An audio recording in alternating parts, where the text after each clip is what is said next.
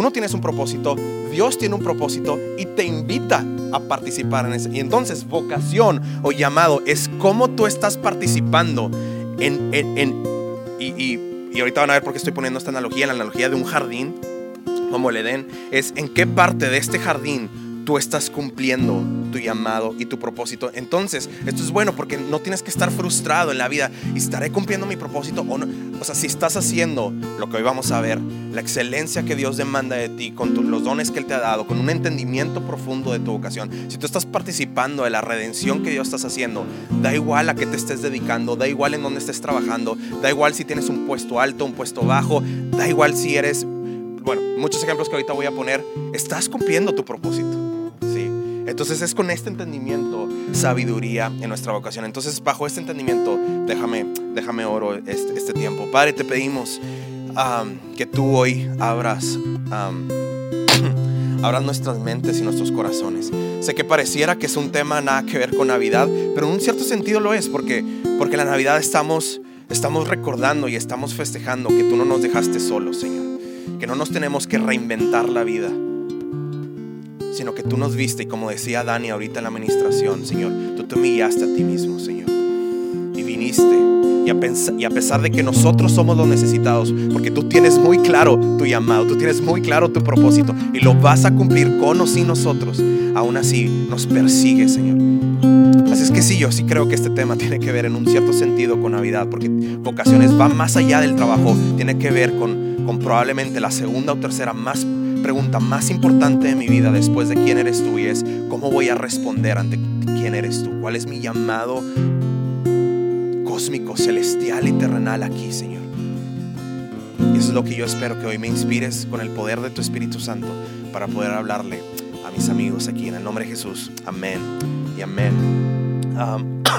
el libro de Proverbios habla positivamente eh, del trabajo. Ahora, de nuevo, aunque vocación es un tema muy amplio, yo creo que el 60-70% de mi mensaje lo voy a estar conectando con el trabajo. La razón por la cual al principio lo había titulado como sabiduría en el trabajo es porque eso es indirectamente dejar a un lado a los que no trabajan. Por ejemplo, a los que están de nini, que eso está mal, eh, o a los que están estudiando nada más, que eso está bien. Ah, entonces, pero el 60-70% de mi mensaje lo voy a estar conectando con el trabajo. Y, de nuevo, Proverbios habla positivamente del trabajo con la diligencia y negativamente como el tema de, Roy el domingo pasado que fue pereza. Pereza. quiero que veas un proverbio antes de, antes de meterme a mis tres puntos. Dice, pobre es el que trabaja con mano negligente pero la mano de los diligentes enriquece. Y si tú lees este proverbio, pareciera que, ah, pues sí, o sea, de hecho otra versión en vez de pobre dice pereza o perezoso. Entonces, si tú lees este proverbio, dices, ah, pues sí, está bien fácil. o sea, si soy pobre, si soy perezoso, eh, y tengo una mano negligente, pues me va a ir mal, voy a ser pobre. Pero si soy negligente, si soy o sea, si soy chambeador y trabajador me va a ir bien, pero, pero un estudio más profundo en el hebreo de este pasaje no es tanto lo que está diciendo. No sé si lo voy a pronunciar bien, pero mano negligente en el hebreo es cap remilla, que, que, significa ah, flojo. Y no flojo de perezoso, sino, sino eh, está es como una analogía de un narco que no ha sido tenso. Y no es que no dispare flechas, es decir, no es que no trabaje, sino que las flechas se, desvían y no son precisas. Entonces, por lo tanto, comentaristas bíblicos dicen que por lo tanto diligencia no es tanto trabajar mucho o trabajar duro, es trabajar inteligentemente, es trabajar estratégicamente, es trabajar bajo el entendimiento de tu vocación. Sí, eso es ser ah, verdaderamente ah, diligente. y creo que vivimos en una ciudad como Monterrey, donde existe demasiada presión, muy pocos límites y menos estabilidad en nuestro trabajo. Ah, entonces creo que es, es, un tema muy importante y muy ad hoc a nuestra cultura. Y creo que el libro de Proverbios nos va a enseñar, y aquí sí me puedes ayudar con mis tres puntos, nos va a ayudar a entender que si queremos tener una vida plena, si queremos crecer en sabiduría y, y dar fruto de sabiduría, vamos a tener que entender, vas a tener que entender tu vocación, vas a tener que amar tu vocación y vas a tener que redimir tu vocación, entender tu vocación ahorita voy a explicar a qué me refiero con esto, pero amar tu vocación y redimir tu vocación. Entonces, entender tu vocación. Si me puedes ayudar con Proverbios 27, 18. Dice, el que cultiva una higuera comerá de su fruto. Y el empleado, ojo esta palabra, el empleado que cuida de su señor, dice, será honrado. Oye, escuchas, el empleado, dice la cosmovisión bíblica en Proverbios, en la sabiduría, será honrado. Cuidar de tu amo significa, en pocas palabras, en ese entonces, que eres un sirviente o que eres un esclavo. Y la cosmovisión bíblica dice que si tú eres un sirviente o eres un esclavo, eres honrado. Es una palabra que significa alto estatus. Esto quiere decir, para ir entendiendo nuestra vocación, que a los ojos de Dios y de los sabios, o sea, proverbios, incluso las tareas más sencillas, más humildes, tienen una alta dignidad y un alto honor. En contraste absoluto con los textos de otros textos religiosos y de otras religiones en la antigüedad, en Génesis, lo primero que ves es un Dios con sus manos, por así decirlo, en la tierra. Dios haciendo un trabajo manual, haciéndonos a nosotros. Y esto es asombroso porque en mucha audiencia original, por ejemplo, los griegos, entendían que el mundo material estaba corrupto, era sucio y que todo trabajo era un mal necesario y que el trabajo manual era prácticamente X o degradante, pero, pero en la visión de Dios, en su propósito, donde nos está invitando a participar, Él pone primero sus manos en la tierra y nos invita a ser parte de eso. Y luego vas viendo la historia de Génesis, Dios crea el paraíso, el Edén para la, humanidad, siendo el paraíso el ambiente ideal absoluto para el florecimiento humano, social, cultural, físico, espiritual. Y en el paraíso Dios pone a trabajar a Adán. hijo, eso tenía la palabra en la mente hebrea. La palabra que te dije ayer, ¿te acuerdas? ¿No? Ok, ok, ok, ok.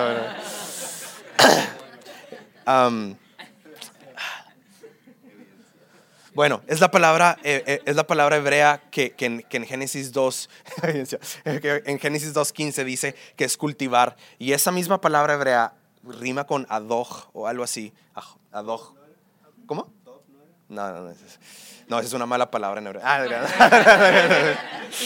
um, um, eh, y, esta palabra que vemos de cultivar en español es la misma palabra hebrea que vemos para trabajar, pero que también vemos para adorar.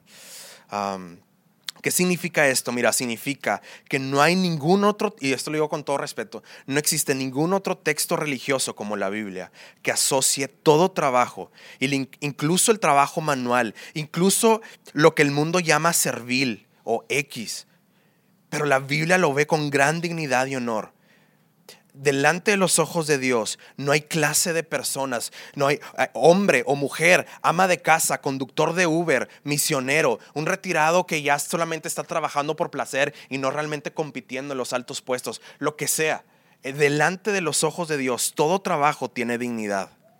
No hay clase de personas, no hay clase de trabajadores. La Biblia no tiene en alta estima ningún empleo, ninguna carrera, ninguna universidad. Okay ninguna universidad que esté aquí por dos cuadras más o menos del Holiday Cuando, cuando este Dios apareció en el mundo, no vino, y creo que lo tenemos ahí, cuando, cuando, no, ah, ok, perdón. Ah, cuando Dios vino a, a este mundo, no vino como los judíos hubieran querido, como un político. No vino como los griegos hubieran querido, como un gran filósofo. No vino como los romanos hubieran querido, que es como un gran general o, o de imperio. Vino como un carpintero Estoy hablando de Jesús, obviamente. Y al hacernos jardineros, nos está dando una obra tan cristiana como la de Rodrigo o la mía, como un predicador o un pastor. Entonces, ser maestro, ya con esto casi termino, ser maestro, doctor, jardinero, componer una pieza musical, por ejemplo, conseguir una inversión, por ejemplo, para sacar un nuevo producto al mercado, crear diseños en una empresa o predicar un sermón, todo es trabajo espiritual según la Biblia. ¿Por qué? Porque Dios es un maestro, porque Dios es doctor, Dios es jardinero, Dios es artista, ve la creación, Dios es un diseñador, Dios es un inversionista en la creación y Dios es un predicador. Entonces, si no estás haciendo, y, ahorita, y esto lo tienes que complementar mucho con mi segundo punto. Yo sé que esto que voy a decir pareciera que estoy excluyendo a algunos de ustedes, pero te lo prometo que no. Esto lo voy a, a compensar o balancear con mi segundo punto, pero déjame te digo un lado de la moneda. Si no estás haciendo ningún tipo de trabajo, amigo, amiga, que puedes enorgullecerte en el buen sentido, te estás aislando de tu humanidad habrá una desorientación, va a haber una atrofia de tu alma, porque la Biblia dice que el trabajo no es un mal necesario como el mundo lo enseña, sino el trabajo es algo bueno, es algo bueno, es algo digno. No es un resultado de la caída o del pecado. Entonces, por ejemplo, solo para aterrizarlo, si tú eres alguien con la si tú eres alguien que estás luchando con la pereza en tu trabajo, si tú eres alguien que estás luchando con ser un poco cínico ahí dices, no, hombre, aquí ya la empresa nomás no hay futuro. Ah, si estás ya cansado, puede ser que, que eres demasiado o demasiada fatalista porque todavía no has entendido, porque mi primer punto es entender tu vocación, no has entendido tu trabajo como tu vocación. Sí, todos tenemos diferentes ocupaciones, pero todos tenemos como cristianos solamente un llamado y es el propósito de Dios. Entonces puede ser que eres demasiado fatalista porque todavía no has aprendido y no has entendido a cómo conectar en medio de tu ambiente laboral, que ese ambiente laboral para Dios es igual de digno que de nuevo que un trabajo como los de Campus Outreach o como el de Rodrigo o como el mío. O si estás en el otro extremo, por ejemplo, si tú eres un workaholic, um, puede ser que parte de las razones por la cual estás tan drenado ahí en tu trabajo es porque piensas, es solo un ejemplo, que estás en un trabajo a lo mejor más...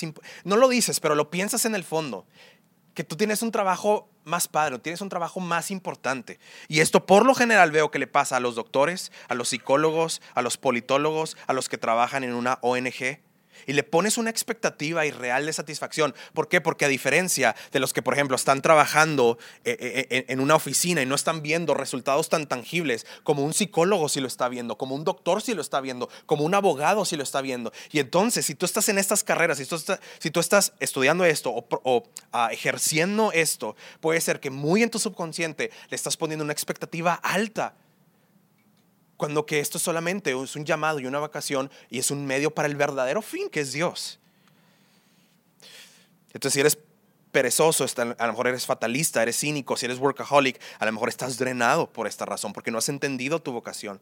Y pienso que algunos de ustedes, a lo mejor no estás ni una ni otra, sino simplemente estás confundido. Estás a punto de graduarte. Y entonces no estás, tu problema no es ser fatalista o cínico o drenado, simplemente estás muy estresado, estás muy estresada. ¿Será realmente esta carrera la que debí de haber estudiado? Llevo un año año y medio, unos amigos me dicen, bro, o sea, ya llevas un año y medio, ya termínala, pero otros amigos me dicen, vato, o sea, al final del día lo chido es dedicarte a lo que te apasiona y a lo que te gusta, y entonces, ay, si me explico, ¿no? O, o todavía a lo mejor más frustrante y más estresante, ya te graduaste de esa carrera, qué flojera volver a iniciar otra carrera, y algunos de ustedes inclusive lo han pensado, y no estoy diciendo que esté bien o esté mal, pero simplemente te encuentras en este estado, estás estresado. Pero es probable, solamente estoy diciendo que es probable, que es porque todavía en el fondo estás diciendo, ¿cuál es la carrera mágica que me va a dar el trabajo mágico para que ese trabajo mágico me dé un buen sueldo, para que sea el trabajo de moda, para que, para que sea un ambiente tranquilo, para que no sea muy estresante, pero que sí esté muy padre, pero que ah, el ambiente laboral esté bien chido, pero que me paguen mucho dinero, pero que me quede cerca de la... O sea, ¿sí me explico? O sea, estás buscando, estás buscando el Edén. Y estás estresado porque, porque no ves todavía tu carrera, tu maestría, tu trabajo como un llamado, como, como una vocación, no como el fin de tu vida, sino como un medio al verdadero fin. Ahora, a lo mejor me estás escuchando, ya con esto paso a mi segundo punto, y estás diciendo, mira Luis, a ti se te hace fácil, porque si estuvieras en mi lugar, verías lo difícil que es sobrellevar mi profesión. Si conocieras mi jefe, Luis, a ti se te hace fácil, porque Rodrigo es bien buena onda contigo. Pero si conocieras a mi jefe, conocieras mi ambiente laboral, en pocas palabras, qué difícil es para mí amar mi vocación. Y entonces eso me lleva a mi segundo punto, amar tu vocación. Ahora, quiero dar un paréntesis, debo de admitir que en este, en este segundo punto, ahí lo dejamos, al rato voy a poner tres subpuntos y debo, solamente quiero, por simplemente por integridad y por conciencia mía, son tres puntos que realmente me estoy copiando de algo que aprendí en una página que se llama Gospel in Life de Keller y de algo que City to City me, ha, enseñado, me ha enseñado mucho. Hay, algo bien interesante. algunos, algunos de nosotros lo vimos un poquito. Pablo en Primera Tesalonicenses le dice a la, iglesia, le dice que, está muy feliz, está muy orgulloso de que está amando a las personas, pero los llama a amarlos aún más y, y, los llama a amar a las personas de, de tres maneras. Y la tercera manera que Pablo elige es trabajando. Es trabajando. Entonces, la cosmovisión bíblica nos enseña que si hay una manera de poder amar nuestra vocación. Y ojo, ahí te va.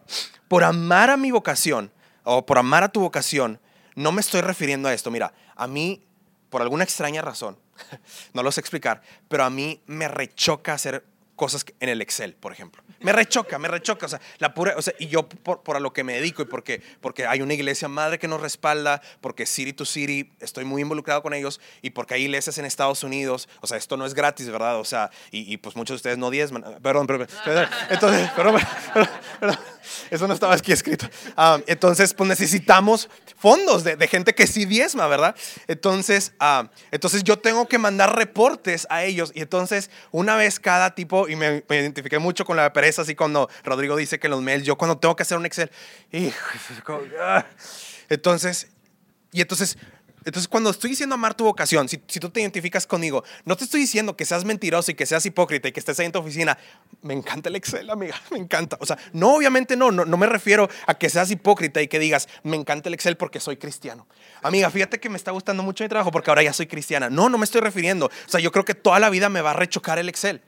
Pero te digo, ¿qué es lo que pasa? Fuera de broma. Es que la razón por la cual tarda que temprano hay un impulso en mi corazón y tarda que temprano termino amando lo que estoy haciendo es porque no estoy viendo el Excel, estoy viendo a través del Excel.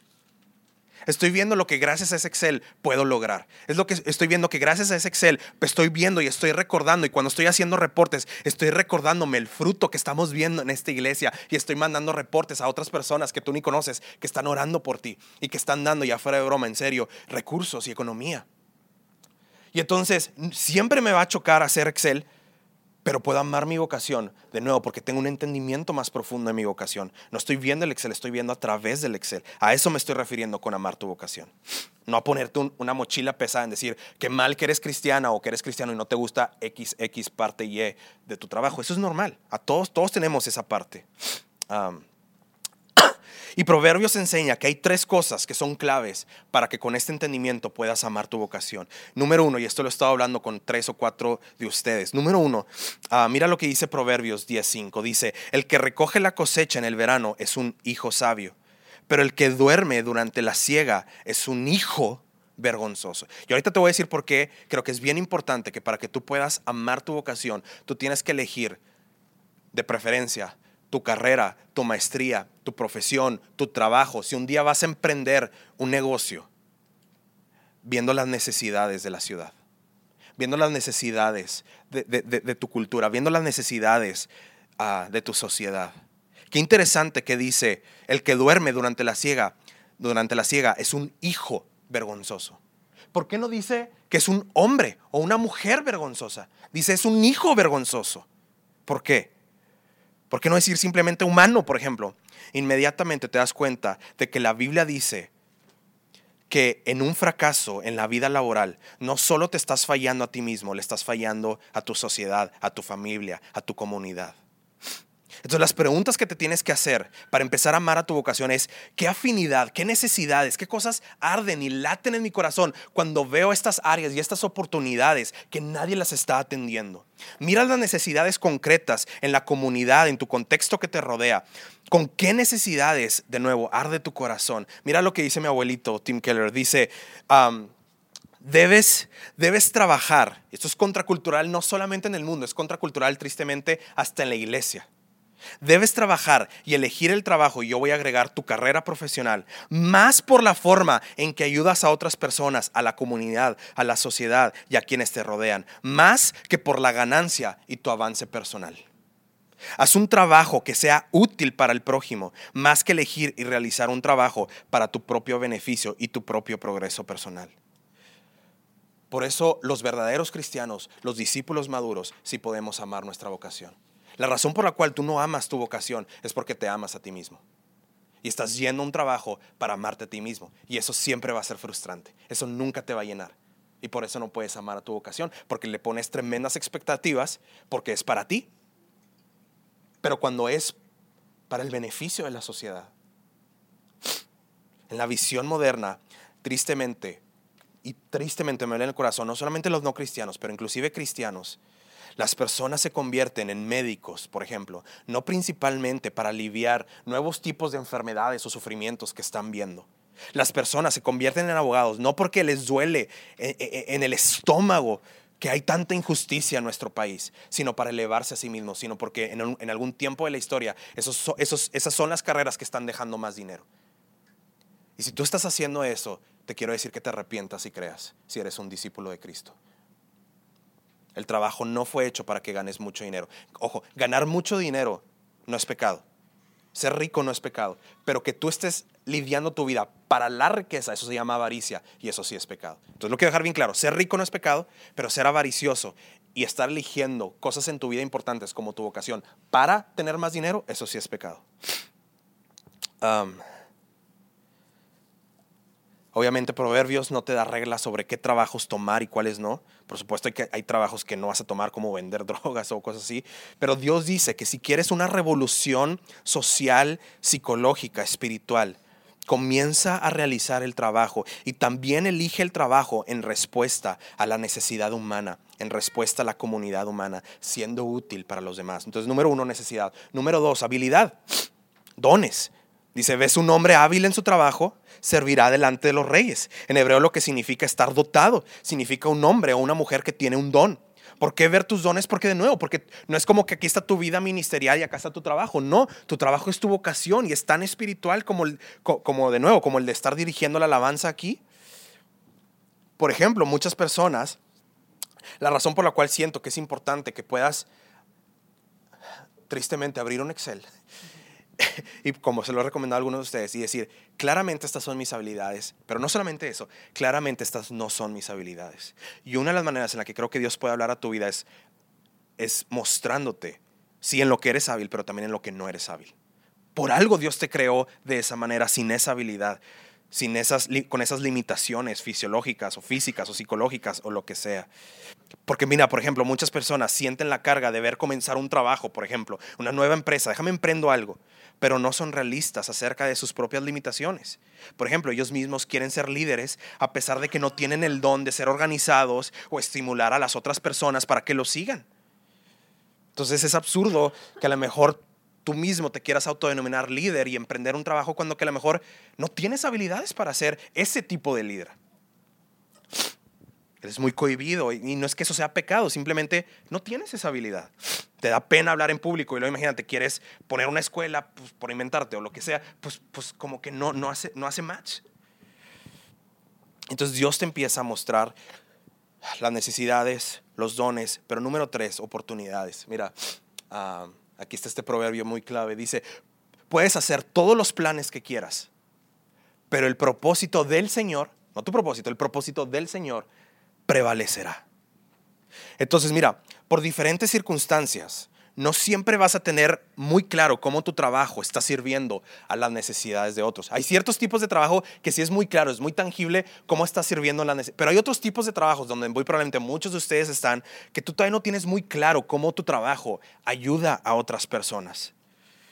Algunas veces por ejemplo, en las habilidades. Algunas veces las metas u objetivos en tu empresa, en tu, departamento, de repente van a cambiar, de repente te ponen de la nada otro jefe o otra jefa, o, o, me acuerdo que una vez Ale me, me, contó que en HCC de repente literal desaparecieron un departamento y, y, y, se inventaron otro departamento. Y entonces, chinelas, imagínate, Luis, te lo prometo que yo había elegido ese trabajo porque mis dones encajaban ahí y pues no es mi culpa que a los cinco meses desaparecen este departamento, pues, y ni, pues ni modo que, que renuncie. ¿Sí?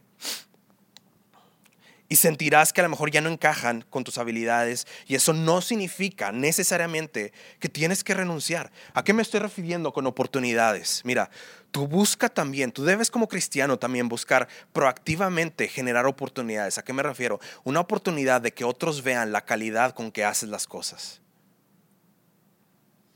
Una oportunidad de mostrar el propósito del Señor, no tu propio propósito, el propósito del Señor que, otros puedan ver la responsabilidad e integridad con la que haces las cosas.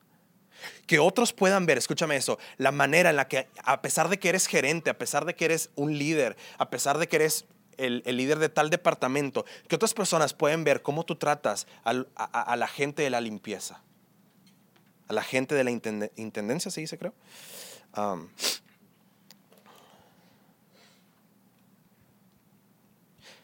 Que otros puedan ver que tú, tú pudiste haber sido egoísta, pero preferiste generar nuevos negocios y nuevos empleos. Que otros pueden ver que no es como que llegan las 6 de la tarde y a las 6.0000 te vas de la oficina, sino que das la milla extra. No estoy diciendo que como cristiano, si tu trabajo cierra a las 6, te tienes que quedar a las 11 de la noche para demostrar, wow, qué cristiano eres. No estoy diciendo eso. Si, si tu trabajo es hasta las 6, vete a las 6. Pero si hay momentos en que tú dices, oye, aquí mi amigo, mi compañero necesita de mi ayuda. Y sé que yo me puedo ir y mi jefe no me va a decir nada. Tú como cristiano entiendes que de nuevo, que, que tu propósito no es el trabajo, es tu vocación, es el llamado de Dios y das la milla extra. Y das la milla extra. Y ahí estás cumpliendo tu propósito. Ahí estás cumpliendo tu vocación y tu llamado como cristiano. Y cuando te das cuenta que vives entonces para algo más grande que tu trabajo, aunque no lo creas, no te prometo que en el día uno, no sé si a la, semana, no sé si al mes, no sé si al semestre, te lo prometo, vas a empezar a amar a tu vocación. Porque vas a empezar a ver poco a poco el fruto del resultado de no haberte amado a ti mismo usando tu trabajo, sino estar amando a Dios a través de tu trabajo, viéndolo como un llamado y como una vocación. Finalmente, en todo este proceso, orarás siempre para que esta vocación dé fruto, obviamente, y que tarde que, tarde que temprano porque de nuevo, para mí ser cristiano a la hora del trabajo no es andar vendiendo Biblias, es estar haciendo bien tu trabajo. Pero eso no descarta que porque la gente empieza a ver tu integridad, tu valor, tu, cómo das la milla extra, cómo eres luz en, esa empresa, vas a ver tarde que temprano, tarde que temprano, a la hora de la comida, en la posada de la empresa, te van a hacer preguntas. Y ahí vas a aprovechar para predicarles el Evangelio y decir qué es, qué, es lo que tienes diferente a ellos. En resumen, en las necesidades, esta es como que una frase que acá se me ocurrió muy tuitera, en las necesidades ves hacia afuera, en tus habilidades ves hacia adentro y en tus oportunidades ves hacia arriba. Directo a Twitter. Um, ni tengo Twitter, ni tengo Twitter. Um, ¿Me puedes abrir uno ahorita? Ah, ah perdón, perdón. Creo que Betty ahí le puso. Ah, te creas, te creas. Ah, si lo pudiera, entonces, si lo pudiera resumir, de nuevo, puedes amar tu vocación cuando entiendes que es un llamado de Dios, que no se trata de ti. Por ende, puedes agarrar nuevas fuerzas si eres cínico, si eres perezoso. Puedes agarrar un nuevo ánimo si estás drenado en tu trabajo, una nueva perspectiva si estás a punto de elegir qué carrera elegir, qué maestría elegir, o qué trabajo elegir, o qué trabajo emprender o no emprender. Pero la realidad amigos, para mi tercer y último punto, es que podemos estar convencidos de mis primeros dos puntos, entender tu vocación y que tú como discípulo de Cristo deberías de amar tu vocación, pero aún así, por ejemplo, no tener el carácter ni la sabiduría para confrontar a, tus personas ahí en, tu departamento, ni el humor, ni el amor para dar la mía. Sí, Luis, yo sé, sí, suena muy bonito dar la mía, pero pues no quiero, no se me antoja, no, siento que no puedo. O como decía Ale cuando estaba en H, sientes que tu trabajo es una jungla donde todo mundo te está diciendo indirectamente, sálvense quien pueda. Entonces, oye, todos están viendo por sí mismos, como, como o sea, pues sí, suena muy romántico y muy cliché, sí, que yo vea por otros, pero tú no conoces la jungla de mi oficina. Entonces, eso me lleva a mi tercer punto, cómo, cómo redimir tu vocación. qué impresionante proverbio 8, del 1 al 4, dice, ¿no clama la sabiduría? No alza la voz, no alza la voz de la comprensión. En las alturas, a lo largo del camino, donde los caminos se encuentran, ella, ella separa la sabiduría. Junto a las puertas que dan a la ciudad, en las entradas, ella clama en alta voz. A ustedes, oh hombres, clamo, elevo mi voz a toda la humanidad. Mira, la sabiduría de Dios, según este proverbio, nos muestra que se niega a quedarse en el hogar, sino que sale a los espacios públicos y llama, como dice ahí, en voz alta a la humanidad, a los hombres. Mira, estos espacios públicos, quiero que puedas poner aquí atención porque esto es importante. Salomón menciona en las alturas. ¿Te digo por qué? Porque en cierto sentido, aunque ellos obviamente no tenían la infraestructura que nosotros tenemos como edificios súper altos y así, o lo que se le llama como rascacielos, por ejemplo, pero mira, por ejemplo, en Atenas había una acrópolis y en la acrópolis ellos ahí ponían templos y, y, con esos templos ellos le mostraban a la humanidad, a la sociedad, a la ciudad, lo que la sociedad adoraba, el significado de sus vidas, su verdadera religión. Y en un cierto sentido, eso hoy no es tan diferente. No es tan diferente. Mira, ¿cuáles son los edificios más altos de Monterrey? No son escuelas, no son albergues, no son hostales, no son hospitales, no son iglesias, no son asilos, ni centros de rehabilitación, son edificios de oficinas. Son lugares donde la gente obtiene hoy, como en aquel entonces en las Acrópolis, su identidad, su religión, su significado de vida. Entonces debes redimir tu trabajo. ¿Cómo? Pon tu trabajo, toda tu vida en la narrativa de Dios. Mira, no es suficiente, dice que la sabiduría se rehúsa a quedarse en el hogar y sale a las calles. Mira, tú no puedes venir aquí en núcleo cada domingo y querer agarrar un speech motivacional de Ben, de Rodrigo o mío y llevártelo a tu casa y para sentirte mejor contigo mismo. No es suficiente que vengas a la iglesia y hagas eso. Necesitas decir cómo encaja toda mi vida en el tema de hoy, obviamente, mi trabajo, en lo que Dios está haciendo, en lo que Dios quiere hacer. Ahora puede ser que, que todavía en el fondo me estás escuchando y me estás diciendo, Luis, qué, idealista eres, qué positivo eres. Porque el trabajo es extremadamente difícil de realizar. Te digo por qué, por dos razones. Claro, porque en primer lugar no tenemos la esperanza de trabajar de esta manera. Solamente voy a poner aquí algunos ejemplos de miles y cientos que podría poner. Mira, justo cuando finalmente reúnes el capital para hacer un proyecto, todo el capital de inversión se agota. Justo cuando finalmente tienes a tu equipo unido, finalmente puedes hacer esta cosa increíble con este equipo, pero dos personas del equipo se pelean y, todo se derrumba. Justo cuando te promueven, te da COVID, por ejemplo, y ya no eres el mismo. Yo conocí muchas personas que después de COVID ya no rendían de la misma manera. Estás viendo la creación caída.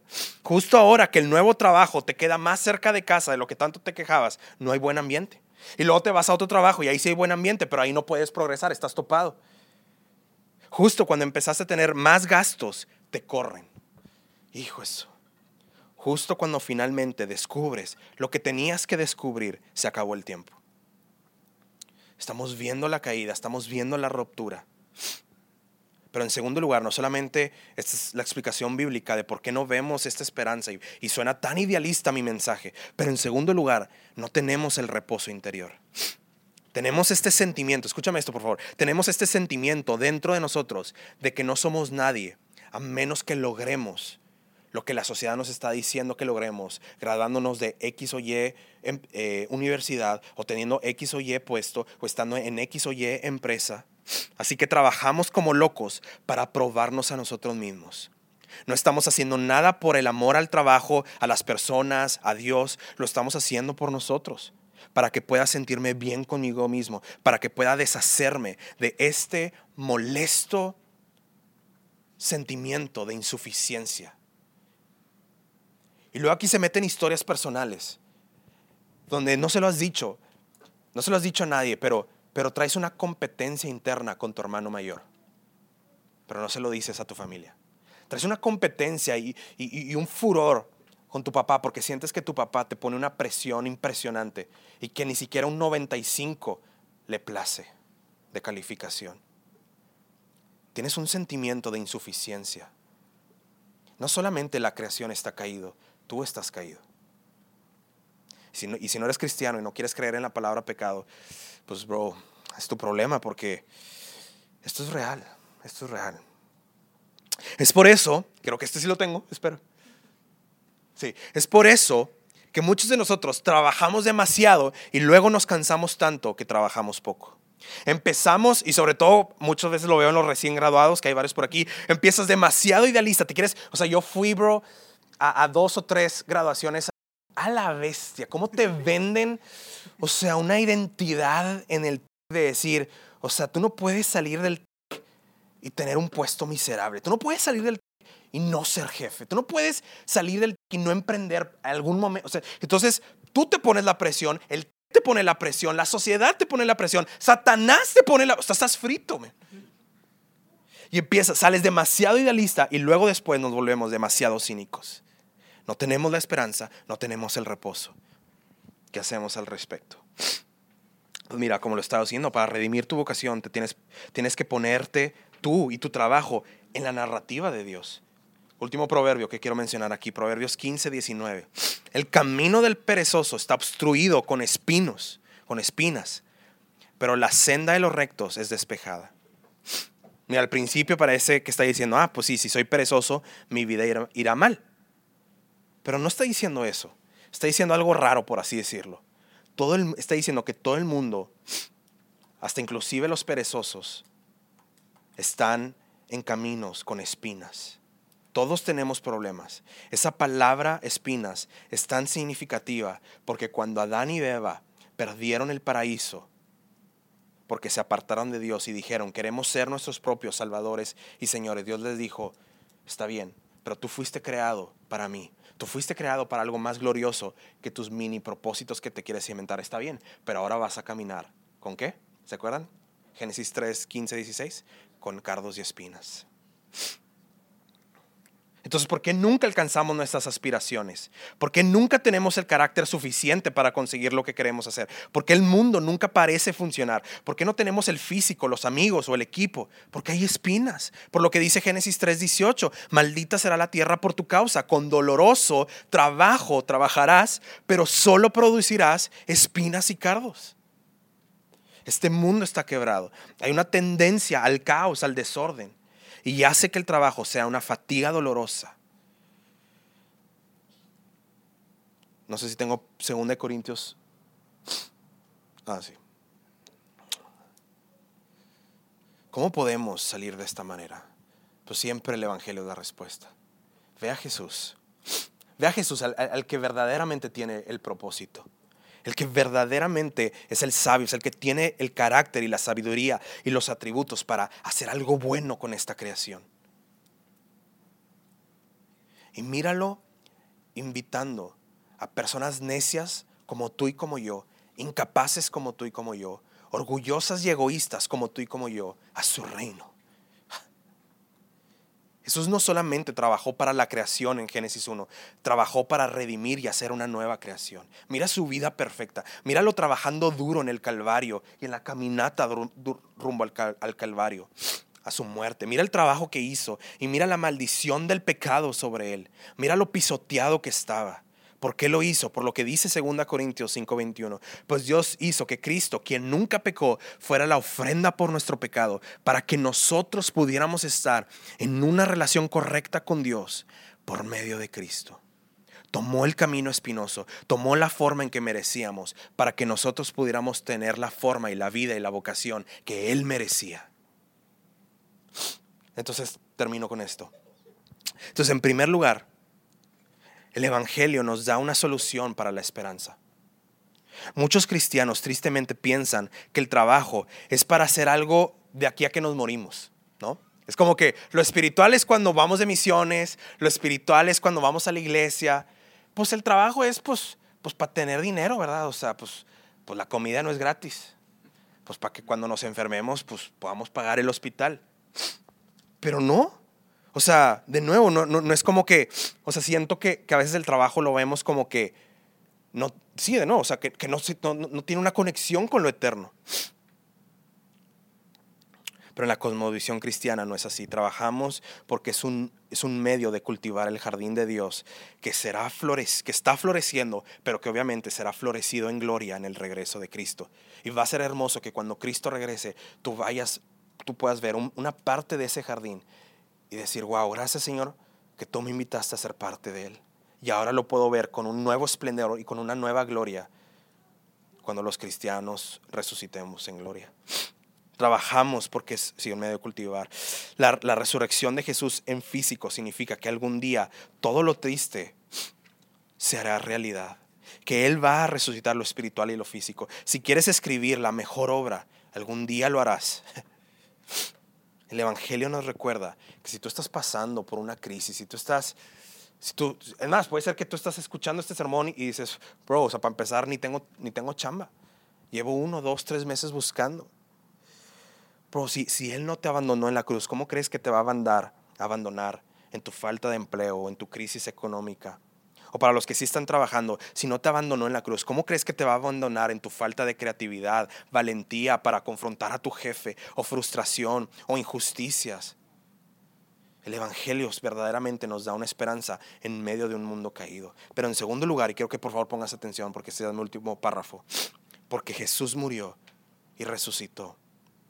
Por la hermosa obra en esa cruz, podemos tener por fin el descanso que tanto necesitamos y deseamos, esa fatiga del alma.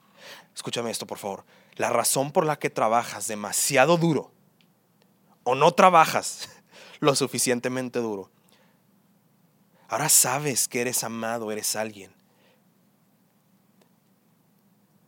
Cuando sabes que eres alguien, cuando sabes que eres amado, cuando sabes que fuiste comprado por la sangre de Jesús, mira, las seducciones ilegales pierden su seducción. ¿Por qué? ¿Por qué queremos hacer cosas ilegales? Porque queremos, porque eso ilegal me va a ayudar a poder tener otra cosa que siento que si la voy a tener, entonces voy a ser alguien, pero ya soy alguien. Y entonces las tentaciones ilegales en tu trabajo, en tu chamba, pierden la seducción. O, tu actitud consumista pierde la fuerza. ¿Por qué? Porque ya no tienes que comprobar a tus amigos o que si eres un recién eh, eh, graduado de X o Y universidad. No le tienes que, probar nada a nadie. Se te quita tu actitud consumista en tu trabajo. Se te quita tu apatía porque estás entendiendo tu vocación. Amigo, el, el, Evangelio, y quiero que varios de ustedes escuchen esto, el Evangelio te quita la mentira. Escúchame esto y quiero que las mujeres lo escuchen. De que ser ama de casa es menos digno. Y que un hombre diciendo que ama de casa es algo bueno, eso no es machista. Ser ama de casa delante de los ojos de Dios es tan, es tan valioso, es tan digno. Pero quiero que tengas un bebé para que veas que no es un trabajo fácil. O que ser plomero, o que, o que manejar un Uber, o ser chofer es de menos dignidad. Y esa mentira no solamente lo creen, yo sé, los hombres, pero también las mujeres lo creen. El Evangelio te da ese descanso que por un lado te da la valentía y la humildad de querer ser el mejor en tu empresa, pero no por temor, no por orgullo, por amor, por amor a Dios y por amor a las personas. Escucha esto, haz tu trabajo para Dios, como enseña Pablo en Colosenses, en Efesios. Haz tu trabajo por Él. Y mira, por un lado, ya no trabajarás de más porque sabes que Él te ama y eres alguien. Pero por el otro lado, no trabajarás de menos porque Él siempre está mirando y quieres darle el mejor trabajo que puedas, porque Él hizo por ti el mejor trabajo en la obra suprema, en la obra consumada de la cruz. Lo voy a repetir. Haz tu trabajo para Dios y entonces no trabajarás de más porque sabes que ya eres alguien y no tienes que probarle nada a nadie ni probarte a ti mismo. Pero por el otro lado no trabajarás de menos porque Él siempre está mirando. Tu jefe a veces se va de vacaciones, a veces se va a otro país para y, y entonces flojeas. No, no, tú no trabajas para tu jefe, tú trabajas para Dios. Él es tu jefe. Y entonces siempre vas a trabajar lo mejor que puedas. Siempre. Si tú eres un discípulo de Cristo, quieres ser excelente en tu trabajo, quieres ser el más creativo, quieres ser el más trabajador, quieres ser el más ayudador, quieres llegar puntual, quieres irte a la hora que es necesario. Tus amigos a la hora de trabajo, pero no está, no está el jefe. Te vas a regresar a la hora que te tienes que regresar porque tú no trabajas para tu jefe, porque tú no trabajas para el nombre X o Y de una empresa, tú trabajas para Dios, tú trabajas para un llamado, tú trabajas para una vocación, tú trabajas para el reino, el único reino que va a prevalecer, que es el de Cristo. Vamos a orar.